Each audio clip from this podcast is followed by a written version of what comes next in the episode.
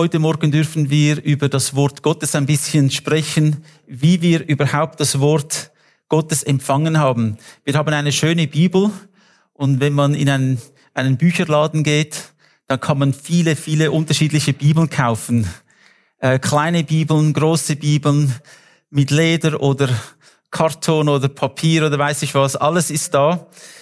Und wir, es ist uns gar nicht so bewusst, äh, was für eine Reise diese Bibel hat. Wie groß dieser Segen ist für uns alle, dass wir einen Zugang haben zum Wort Gottes. Ich habe einmal einen Vortrag gehört im äh, Internationalen Verein christliche Geschäftsleute. Da war ein Mann, der eine Geschichte erzählt hatte. Sie haben äh, Bibeln nach Russland geliefert. Und da mussten sie die Bibel nach Sibirien transportieren. Und es war in einem Militärflugzeug. Und äh, sie haben also die Bibel aufgeladen in Kisten und das war, diese Bibel waren da in diesem Militärflugzeug. Und zur gleichen Zeit in einem Ort irgendwo in Sibirien, in einem Dorf, hat ein Mann gebetet und gesagt, Gott, wenn es dich wirklich gibt, wenn es dich wirklich gibt, gib mir doch ein Zeichen vom Himmel. Ich würde gerne erfahren, dass du Wirklichkeit bist. Zur gleichen Zeit ist dieses Flugzeug oben durchgeflogen und der Offizier, der russische Offizier hat gesagt, was, was, sollen diese, was sollen diese Kisten, was ist in diesen Kisten? Haben wir gesehen, das sind Bibeln drin. Dann gesagt, das brauchen wir nicht. Die Luke geöffnet und die Kisten heruntergeworfen und die Bibel sind überall herumgeflogen. Und wie der Mann gebetet hat, gib mir ein Zeichen, sind die Bibeln vom Himmel heruntergefallen. Und das muss man sich einmal vorstellen, dass das passiert ist auf diese Art und Weise. Ein Wunder. Und durch diese Bibeln ist dann ein ganzes Dorf zum Glauben gekommen an Jesus Christus. Gott ist fähig, uns das Wort Gottes zu geben. Auch in Sibirien. Preis den Herrn. Ich bin Gott sehr dankbar für sein Wort. Bist du nicht auch dankbar, dass wir es einfach aufschlagen können, dass wir es lesen können? Das Wort Bibel heißt eigentlich Bücher, Schriften, eine Bibliothek. Es sind viele Schriften zusammengekommen über, äh, über 1500 Jahre, die man gesammelt hat und dann zu einem sogenannten Kanon oder zu einem äh, gesamten kompletten Werk zusammengefügt hat. Die Bibel ist das meistverkaufte Buch in der Welt. Das ist auch etwas Schönes. Es ist das meist übersetzte Buch in der Welt. Es gibt kein Buch, das so vielmals übersetzt wurde. Selbst, man kann eine Bibel selbst in Bernerdeutsch haben. Berndeutsch. Schweizer, äh, Zürichdeutsch. Alles, was wir wollen, es ist da. In unterschiedlichen Sprachen, in unterschiedlichen Dialekten. Es gibt eine Bibel. In der Bibel gibt es bisschen mehr als 2500 Prophezeiungen. Eine Prophezeiung ist eine Voraussage, was etwas passieren wird. Und schon über 2000 sind schon erfüllt worden. Es gibt viele, die sich jetzt am Erfüllen sind und es werden sich noch mehr erfüllen. Aber die Tatsache, dass so viele Prophezeiungen schon erfüllt wurden, zeigt uns auch etwas über den Autor der Bibel, dass er eben die Zukunft kennt, dass er weiß, was passieren wird. Wie gesagt, die Bibel wurde über eine Zeitspanne von 1500 Jahren geschrieben. Und es ist interessant zu sehen, die ganze Bibel, da gibt es wie einen roten Faden. Der rote Faden ist die Liebe Gottes, offenbart durch Jesus Christus.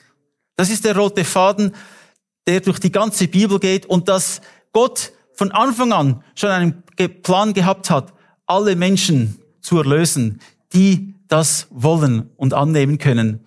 Es ist etwas Unglaubliches zu sehen, wie über alle diese Generationen hinweg, über diese verschiedenen Autoren, die einen waren Hirten, andere waren Schriftgelehrten, dann gab es, gab es wieder Könige, gab es auch Steuereintreiber, einen Arzt und andere Verrückte, die die Bibel geschrieben haben.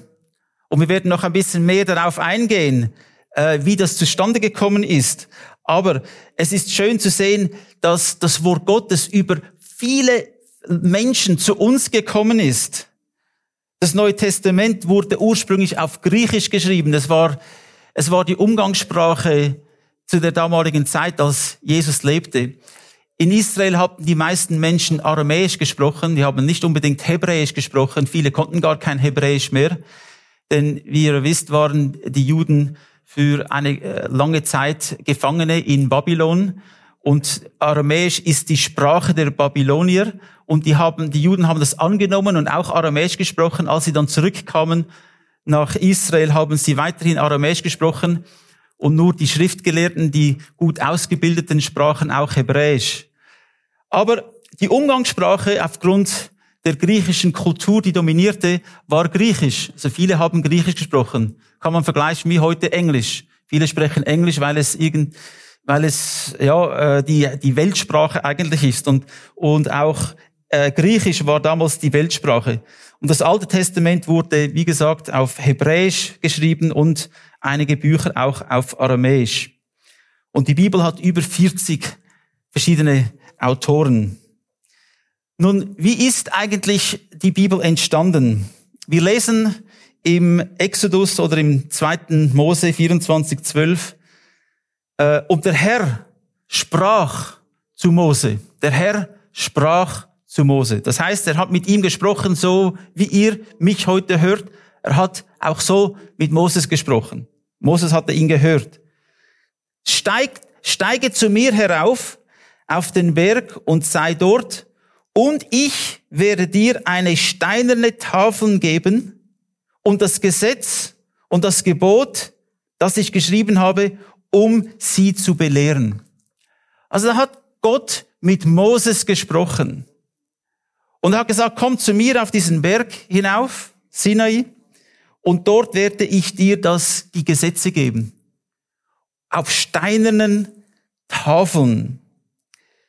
Und das ist interessant zu wissen, dass Gott das so dem Moses gesagt hat, weil der Moses, der kam ja aus Ägypten. Und in Ägypten kannte man bereits schon Papyrus.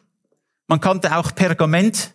Papyrus wird äh, aus Schilf oder aus einer bestimmten Pflanze gemacht und zu Papier verarbeitet. Das Problem mit Papyrus ist, es ist nicht sehr langlebig. Es zerfällt relativ schnell, vor allem wenn es feuchtes Klima ist. Pergament, da braucht man Lederfell, das ganz äh, fein geschabt wird, dass es ganz dünn wird und dann kann man darauf schreiben und dann es zusammenrollen in diesen Schriftrollen. Der Moses kannte das, aber Gott hat ihm nicht äh, Pergament gegeben, er hat ihm nicht Papyrus gegeben, er hat ihm Stein gegeben.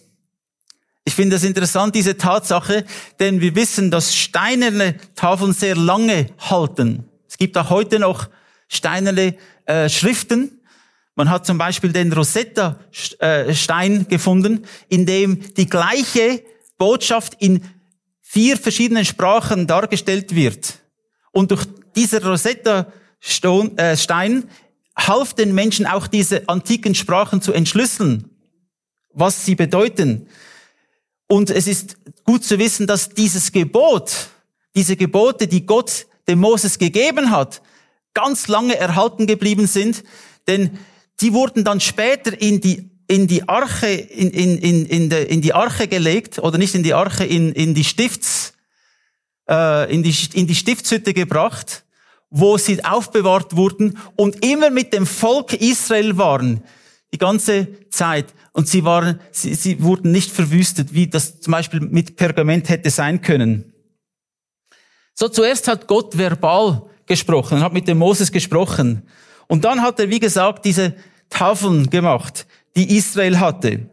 Und so ist mehr und mehr Material zusammengekommen, diese Gesetze, die Gott dem Volk Israel gegeben hat. Es könnte auch sein, dass Gott mehr als nur die zehn Gebote gegeben hat, äh, schriftlich.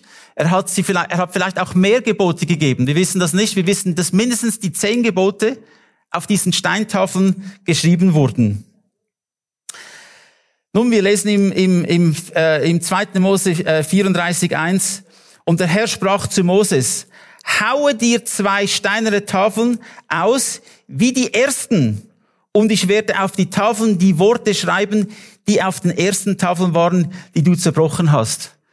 Glaube, diese Geschichte, Mose ist hinaufgegangen, hat diese steinernen Tafeln vom Herrn empfangen, Dann ist er heruntergekommen und hat gesehen, wie das Volk Israel bereits schon in einer kurzen Zeit sich von Gott abgewendet hat und falschen, einem falschen Gott angebetet hatte.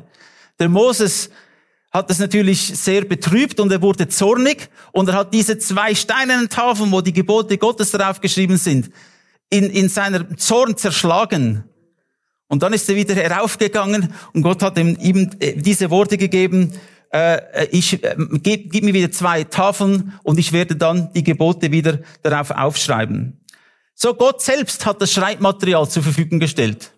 Gott selbst hat es getan. Er hat auch den Inhalt gegeben. Er hat es diktiert. Es war Wort für Wort. Genau was Gott gesagt hat, war auf diesen Tafeln geschrieben.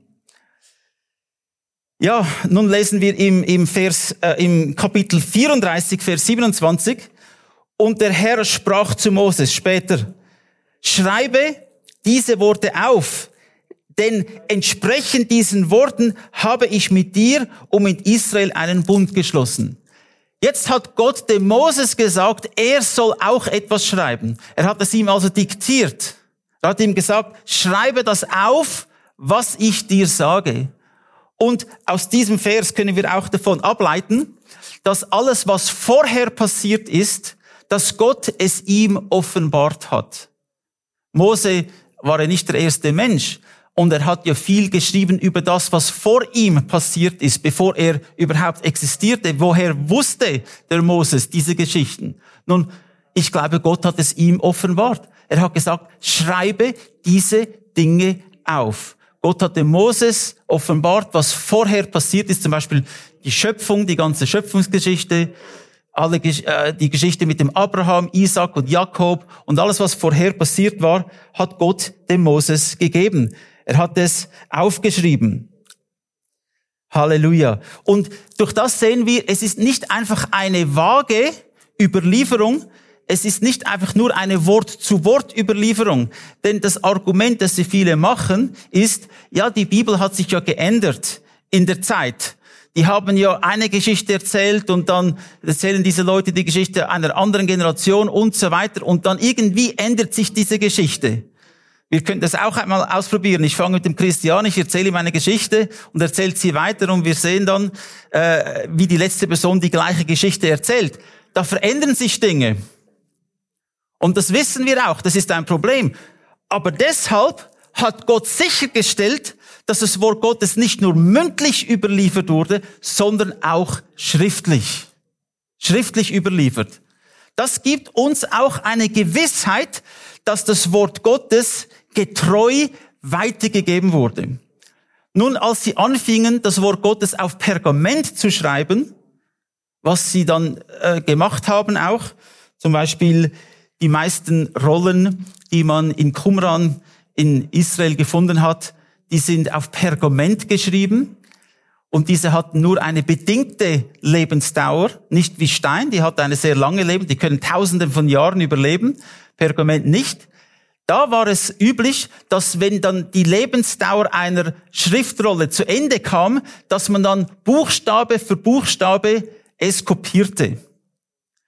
Und die waren so genau, diese Schriftgelehrten, die diese Aufgabe hatten, dass wenn auch nur ein Buchstabe falsch geschrieben wurde, dass man wieder von vorne anfangen musste. Das war also ein enormes Werk. Sie hatten sehr viel Zeit und Energie damit verbracht, äh, das Wort Gottes getreu weiterzugeben. Und natürlich mit der Zeit ist immer mehr dazugekommen, denn Gott hat ja auch immer mehr und mehr vom Wort Gottes uns allen offenbart. Nun, es gibt viele, die sagen, das Wort Gottes ist eigentlich nur eine Mythologie, eine, eine, eine Mythologie von, von den Hebräern, eine semitische Geschichte, die irgendwie zusammengekommen ist und äh, es hat eigentlich für uns heute nichts mehr zu sagen. Nun, ich möchte euch einen kurzen Artikel vorlesen, der in, in New York Times veröffentlicht wurde vor einiger Zeit. Einige, eine häufige Kritik an der Bibel ist, dass sie antiquiert und daher für unsere moderne Welt nicht mehr relevant sei. Da sie vor Jahrtausenden in einem unwissenschaftlichen Zeitalter geschrieben wurde. So die Behauptung. Sie hat also für uns heute keinen Nutzen mehr, außer als ein interessantes Stück alter semitischer Mythologie. Diese Kritik jedoch fällt in sich zusammen, wenn man das mosaische Gesetz und seine Beziehung zum Bereich der Medizin näher betrachtet. Das hat ein Arzt geschrieben. Während die Kulturen um ihn herum, um Moses herum, im Aberglauben versanken. Die haben Menschen geopfert. Sie haben die schlimmsten Dinge getan, die man sich nur vorstellen kann. Hinterließ Moses ein Vermächtnis von beispiellosem medizinischem Fortschritt. William R. Wiss, Medical Doctor, ein Mitglied der American Medical Association und des American College of Physicians, hat Folgendes gesagt als, in Anführungszeichen, Schlusszeichen, als Wissenschaftler erhebt sich Moses über alle anderen biblischen Charaktere wegen seines stupenden Wissens über Volksgesundheit und Hygiene.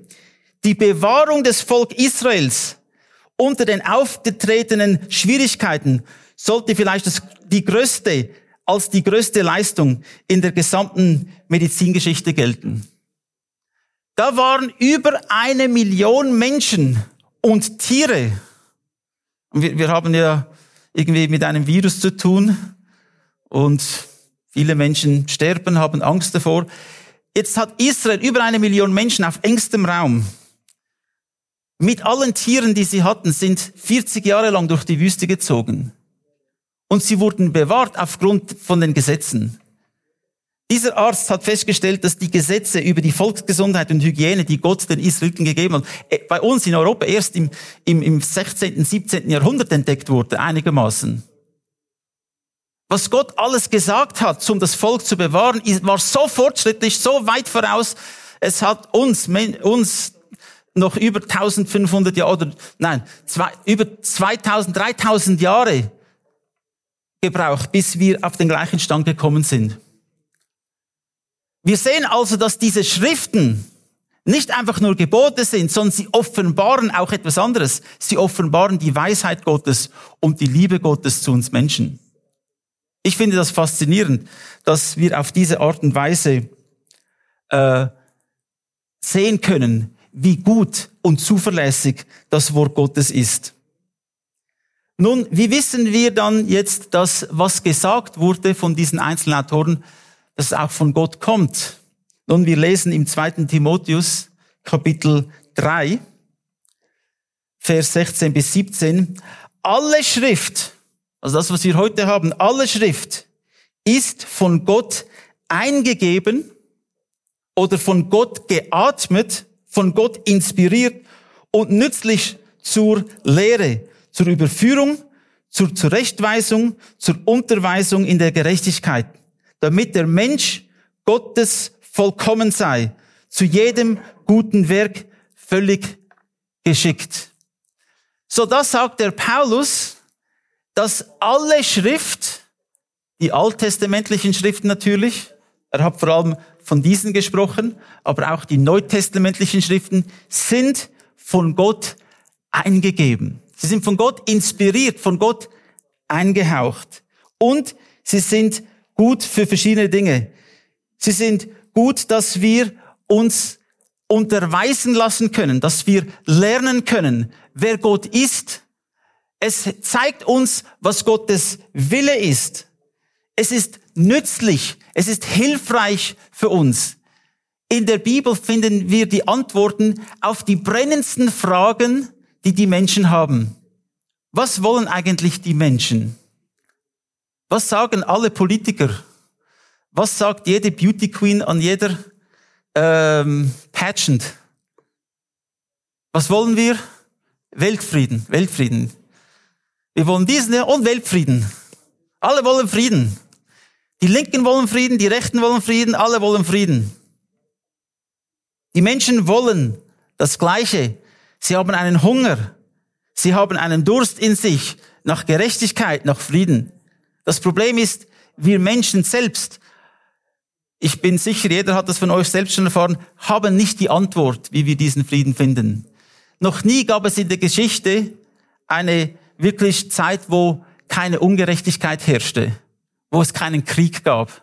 Es gab immer irgendwo Krieg, immer Ungerechtigkeit. Der Mensch ist nicht in der Lage, diesen Frieden selbst zu finden.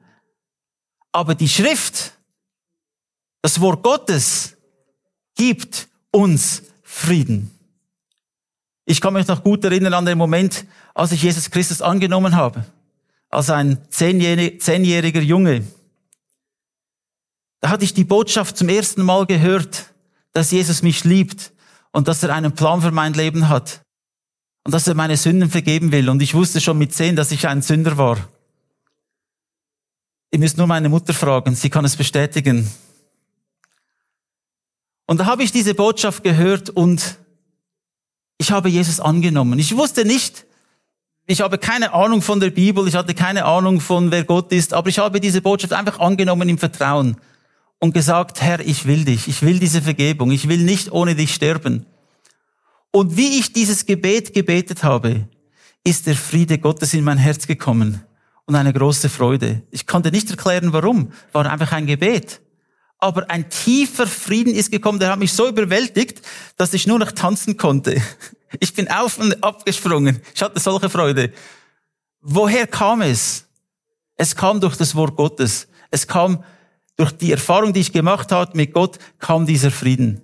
Und jeder Mensch kann das erleben. Das Wort Gottes ist nicht einfach ein intellektuelles Buch.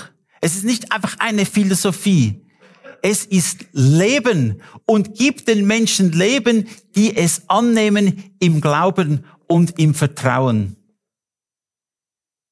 Ja, die Bibel hat viele Beweise. In der Bibel gibt es viele, viele Beweise für Gottes Gegenwart. Zum Beispiel in der ganzen äh, Frage der Archäologie. Habt ihr gewusst, dass die Archäologen, die verschiedene ähm, Kulturen finden wollten, Ausgrabungen machten, dass sie vielmals die Bibel als Wegweiser genommen haben, um den überhaupt den richtigen Ort zu finden. Wo hat sich diese Kultur befunden? Denn wenn es eine Kultur gegeben hat, hat sie Spuren hinterlassen.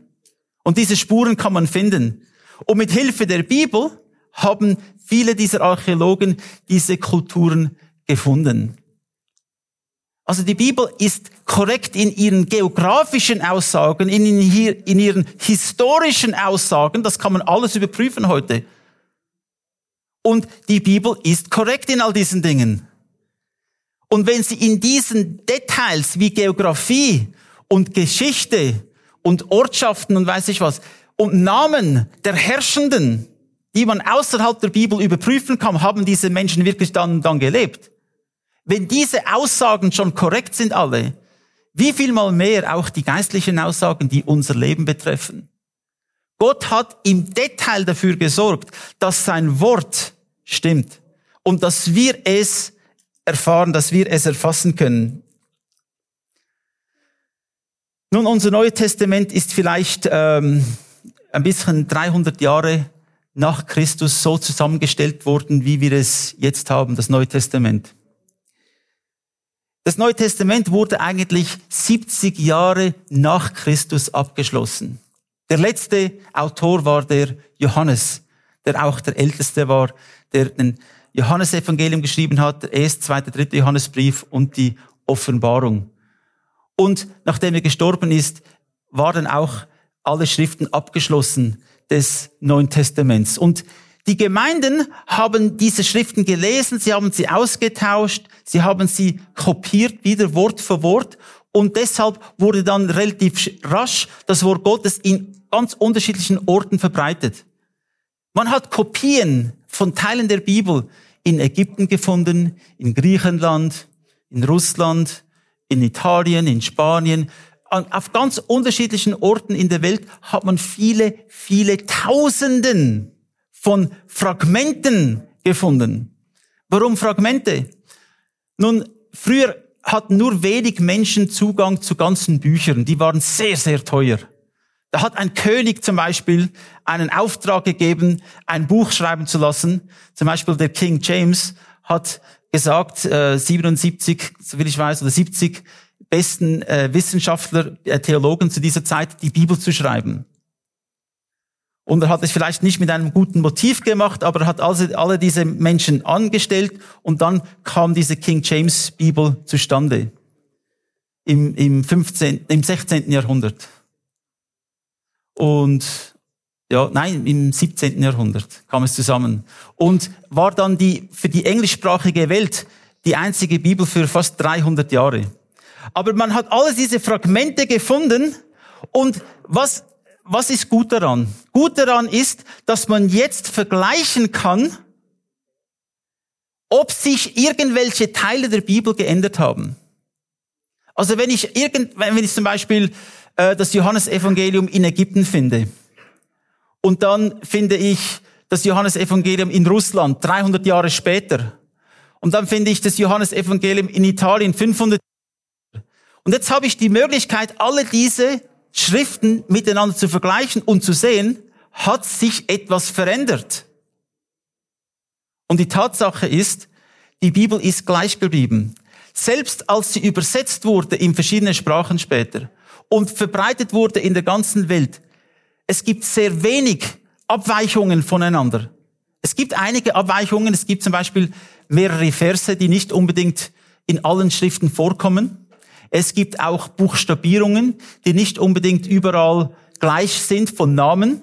Aber im Großen und Ganzen können wir sagen, 99 äh, Prozent der Bibel ist identisch, ist gleich, gleich geblieben. Über all diese Jahrhunderte, über diese, über diese Jahrtausende hinweg, all diese unterschiedlichen Orten, wo man die Schriften gefunden hat, ist sie gleich geblieben. Und wie gesagt, früher hatte man diese Fragmente, weil äh, ich habe zum Beispiel äh, nur die Möglichkeit, etwas für mich aufzuschreiben. Da habe ich vielleicht ein paar Verse aufgeschrieben, habe sie dann mit mir genommen und bin dann herumgereist und habe diese Verse vorgelesen und dann dort gelassen. Und so gab es alle diese verschiedenen Fragmente, die alle übereinstimmen. Nun, wie wir auch gelesen haben, ist das Wort Gottes inspiriert von Gott geatmet. Das Schöne ist, wenn Gott zu uns spricht, schaltet er unseren Verstand nicht aus. Er verschaltet unsere Persönlichkeit nicht aus.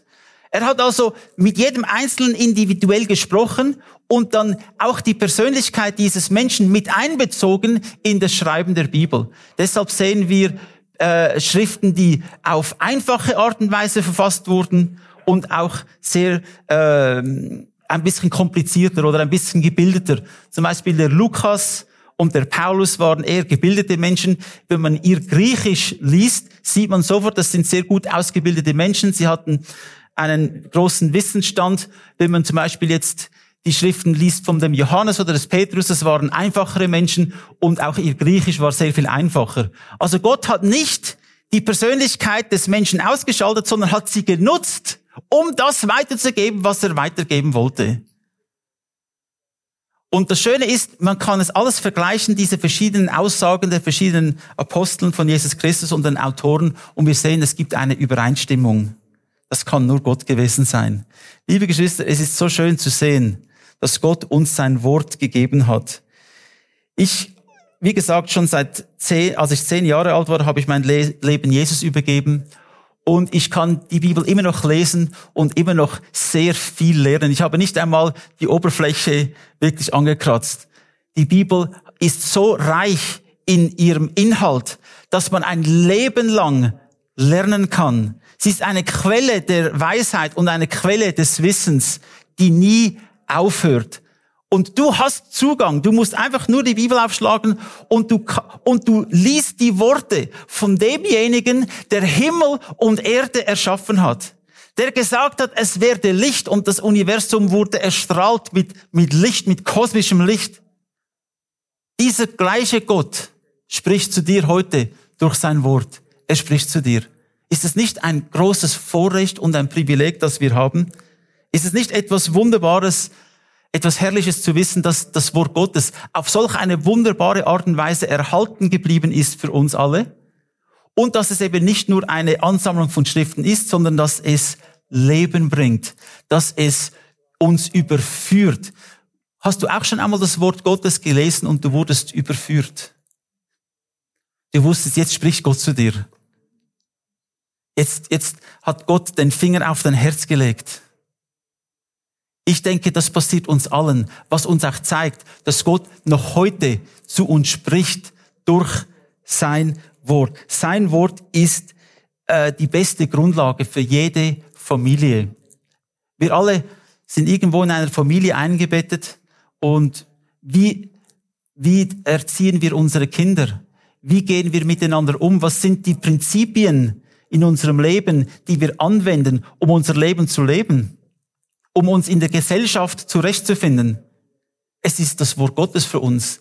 Denn das Wort Gottes hilft uns, Orientierung zu finden, hilft uns Sicherheit zu finden, gibt uns Kraft und Leben. Und deshalb möchte ich euch alle ermutigen, noch viel mehr das Wort Gottes zu lesen, zu hören und auch Gedanken zu machen, was es für uns bedeutet.